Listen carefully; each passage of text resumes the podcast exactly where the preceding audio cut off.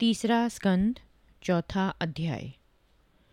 उद्धव जी का विदुर जी से श्याम सुंदर की स्तुति करना और वियोग का हाल कहना।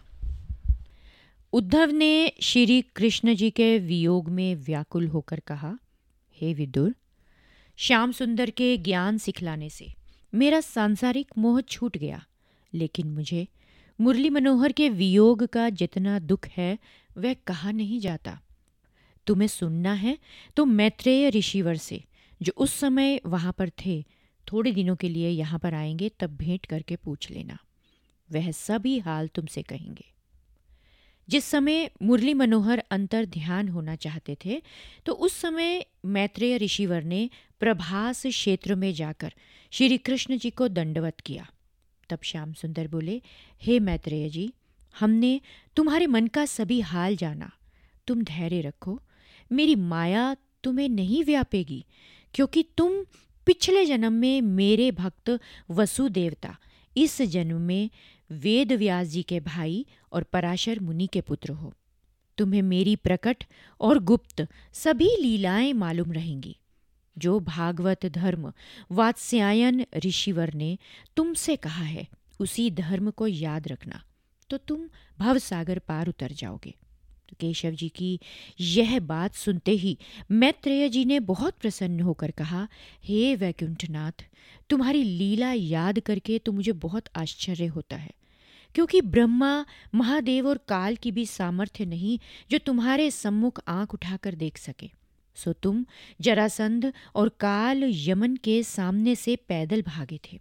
तुम्हारे भेद को कोई नहीं जान सकता।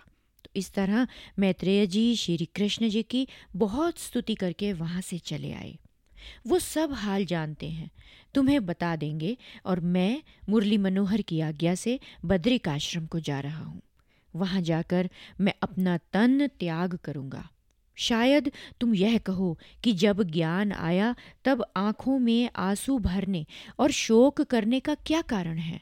सो श्री कृष्ण जी की दया और प्रेम याद करने से उनके वियोग का दुख मुझे एक क्षण भी नहीं भूलता। उसी ज्ञान के प्रताप से अभी तक मैं जीता हूँ।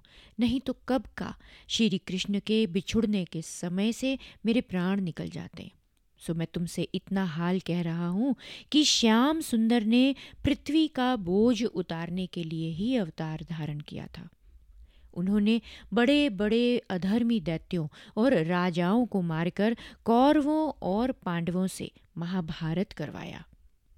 जिस सेना में भीष्म पितामह, द्रोणाचार्य और कृपाचार्य जैसे बड़े बड़े योद्धा, बुद्धिमान, ज्ञानी, हरिभक्त युद्ध करते थे, उस सेना में अठारह अक्षौहिणी दल का नाश करके पृथ्वी का भार उन्होंने उतारा। सो हे विदुर जी, परमेश्वर की इच्छा बहुत बलवान है।